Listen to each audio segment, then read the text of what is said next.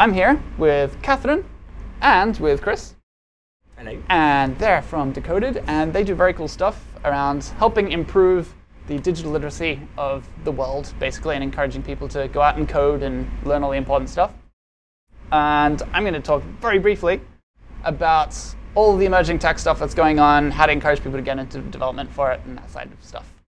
Um, to start with, coding is still pretty niche as a skill, as you mentioned in your keynote. Yeah. Um, what is it about coding that keeps people from being drawn to it, in your opinion, and Maybe yours as well? kinda Kick off on that We one. have the tiny Hi. microphone. Yeah, we've got tiny little microphone. we're using. Yeah. My name's Kathryn, and I'm uh, one of the founders. And uh, one of the kind of mission statements um, that kind of got us started, I think, with Decoded was exactly that. What you just talked about, the fact that um, why is it that this thing, which is impacting everything, all our lives, all our behaviours, but even more fundamentally, every single economy is being radically transformed by technology. In the beginning of the conference, it was really interesting to look at um, how technology is increasingly becoming a significant sector within the Australia's economy.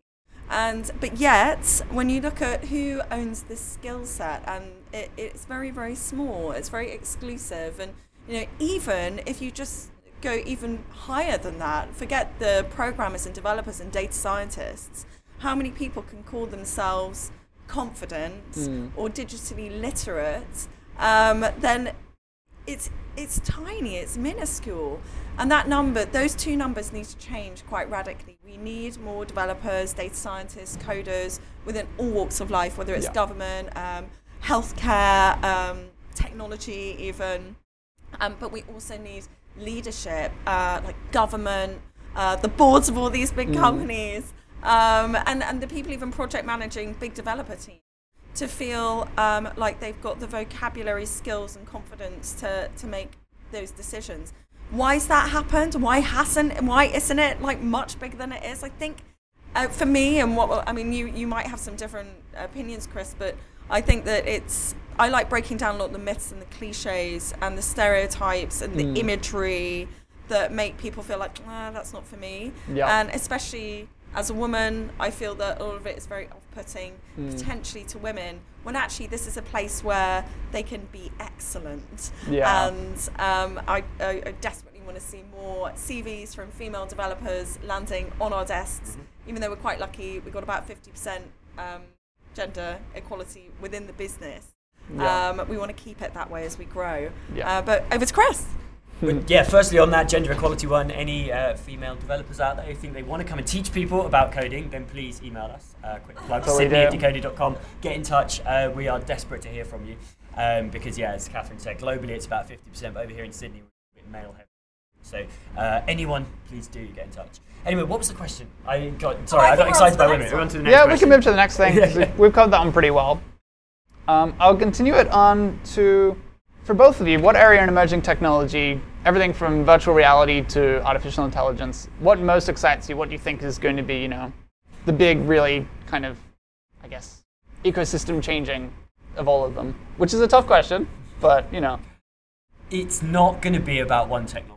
It's about mm-hmm. the fact that they're all now working together. So virtual reality combined with smartphones is exciting. Yeah. It's not just about virtual reality. It's about virtual reality that we can get into everyone's hands, and then it's about the platform nature of smartphones that's democratizing development and allowing us to innovate so much more quickly. So, mm.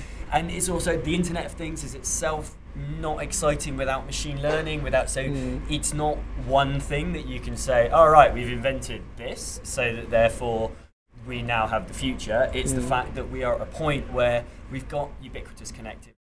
We've everyone carries a powerful computer around in their pocket, and we've got the uh, the optics of virtual reality, and we've got the science of machine learning. That's all coming together, and we've got drones, which are Yes. uh, and that's all coming together in the perfect storm. That's Yeah. why it's the next industrial revolution. There's no one thing that's made it happen. It's it's this tsunami that's about to hit us of everything working Yeah. together. Excellent. Cop out, but all of it. yeah, yeah. I actually think that's the right answer, so it's good. I actually probably would have said a very similar thing. I- I'm just going to go in there and say VR. but I was such a VR nerd. I, I, I first saw it with Oliver Stone did this film called Wild Palms, like mm. back in the 80s. So the fact that it's becoming like that sci-fi world's becoming a bit of a Yeah. reality now is a bit of a, a geek out moment. It's great. yeah. Kathryn can talk about VR all day. Yeah, So- I'll Yeah. stop. Cool. Well, uh, for Kathryn in particular, but you can also speak to it because you mentioned it briefly with yours. Um, you've talked about how bringing women into the future is going to be really important in a world which is completely going to be just revolving around technology, and how there isn't quite as many women in the area as there should be. There have been, especially in VR, um, I've got a bunch of people who I chat with and people I've interviewed over in Seattle and stuff who've Yeah. run VR hackathons and stuff. And there are literally, you know, only a small fraction of women. So I wanted to see, from your perspective and also from yours, what can they do to kind of build up the, I guess, participation for women? Do you have any tips on how do we get them in there? I think um, I think it's changing, and that's making me quite excited. But uh, by no means is the kind of campaign. I think for uh, encouraging women to just consider this as somewhere where they could be incredible. Yeah. Uh, they could either be an incredible developer, um, data scientist, or VR designer, Yeah. um, or they could be a CEO of a technology company. And just kind of opening up that um, possibility, I think, is very, very important in painting a picture of it, what it looks like. It's a bit of a, you know, a vicious circle. So when you hmm. go along to the VR hackathon and there aren't any girls there, and if you're a girl and you go along to check it out, you're like, but there are no girls here, hmm. and what what's wrong with this Yeah. place? But I like to paint a picture of it being important for two reasons, which I think is economic. Mm-hmm. And again, going back to everything that you were just talking about, Chris, um, you know, our worlds are going to be um, absolutely driven by technology. Uh, every economy is going to become a digital economy. And I want women to have the option of getting the best jobs that exist out Yeah. there and just having as many options as possible. So, um, creating that opportunity, making it a place where women feel welcome and they can see other role models and mentors within it. And from a developer point of view, uh, I mean, I, I mentioned in the uh, in the keynote that reading through Stack Overflow's developer survey, 55,000 people responded to that survey. Less than six percent were female. And um, I know that that's not um, that's more representative of their survey than nece- necessarily the kind of national averages.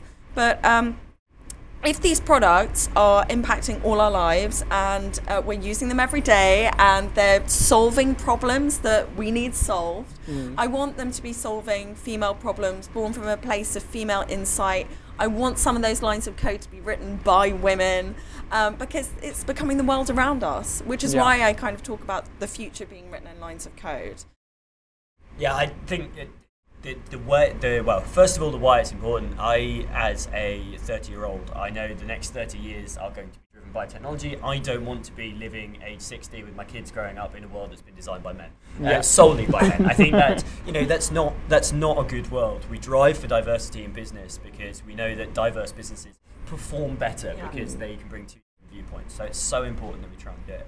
In terms of how, um, I think there needs to be great education. So it's so easy to um, create a workplace that is male driven when that workplace is already male driven. So Yeah. that you know the, the queues for, for the loos and stuff. It, things. So really getting people to spend the time to learn about how they can design design their application progr- processes to appeal to the right people. It's not about quotas; it's about education because Yeah. people people want this diversity. No one is sitting there saying, "I want an all-male business." It's, Yeah. it's mad. Uh, they And want it to do is about diversity. It's not. It's I not think just it's- gender as well. It's everything. Yeah, Yeah. It, it's it's Yeah. all walks of life. I think apprenticeships are absolutely key in this area. It's something we're really passionate about in the UK in the London office.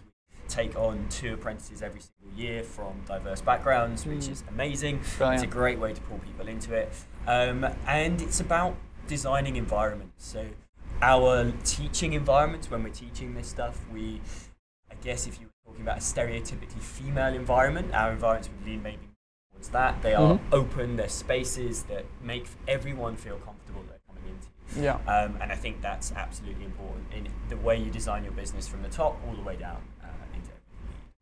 Perfect. Cool. And then, from your perspective, Chris, now that you're running part of Decoded and having to bring people in and get them to learn all this new stuff, do you have any tips for people who are already out there who've kind of got a little bit of developer experience, but they kind of want to do bigger things. They see all of the, you know, exciting Internet of Things or virtual reality or this like that's kind of speaking to them, but they're not sure where to start.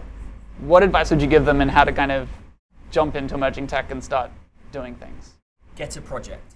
Don't try and learn stuff by rote. It's pointless. Uh, if you speak to uh, almost all the developers at Decoded are self-taught. I think we've got a computer scientist, Yeah. maybe two, uh, in the bus- you know, globally, in the hundred of us who are uh, the Yeah. business worldwide.